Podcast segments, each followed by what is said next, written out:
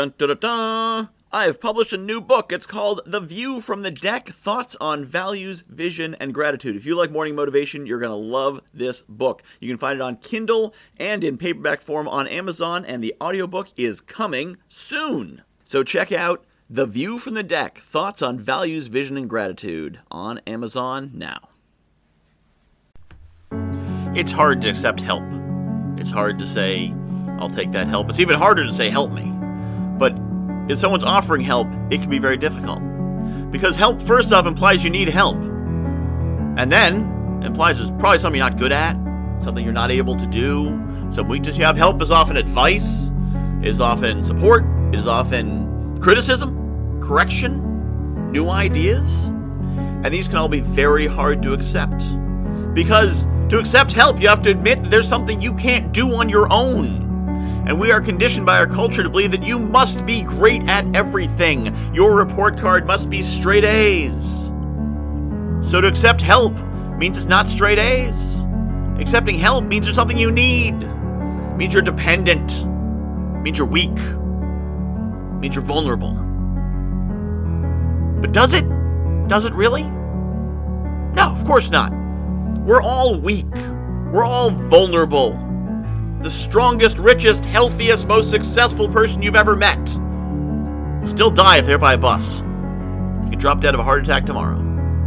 And the strongest, healthiest, happiest, most successful person you've ever met is that way because they've help. Because they're not doing it themselves. They are so strong and healthy and happy because they accept what they don't know and can't do. And they accept that they need help to do it. Criticism's tough. Criticism means you did something wrong. Criticism means, means you need to improve. It means you need to do work. It means you're not as good as you thought you were. Or it means you are as bad as you think you are.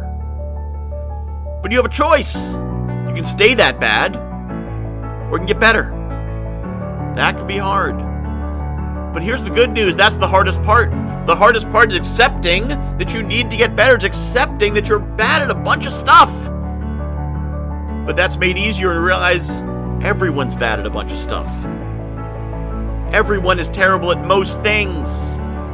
Even the greatest, most successful people are only good at a few things.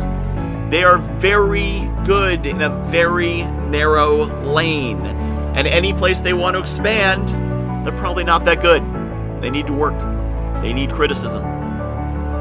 When I speak at Toastmasters, I want criticism. I want people to say, here's something you did wrong and could do better. It doesn't do me any good to get up and give a speech and them to say, oh my God, amazing as always. You are so fantastic. Thank you for gracing us with your presence. I like hearing that. That's nice.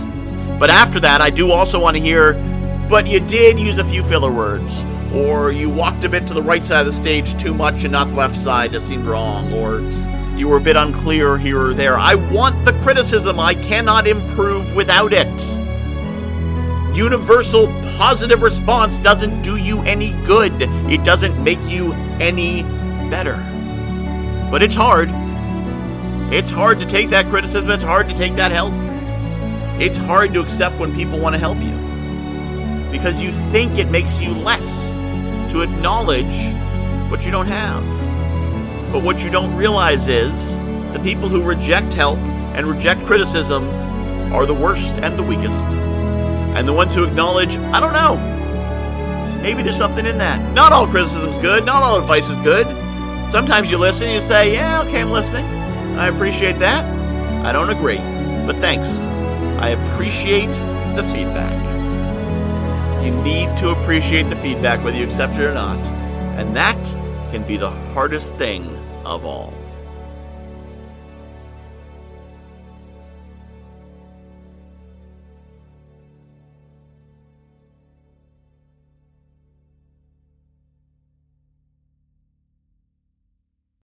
I have published a new book called The View from the Deck thoughts on values, vision, and gratitude. If you like morning motivation, you're going to love this book. So, a lot of the same concepts. The basic principle of the book is that I was coaching clients and they were telling me about their dream life, and I was recognizing elements of their dream life in my everyday life. And it made me realize there's things in my life that people are dreaming of. And there's things in my life that the me of a few years ago would absolutely have given his right arm for, and chances are you've got the same.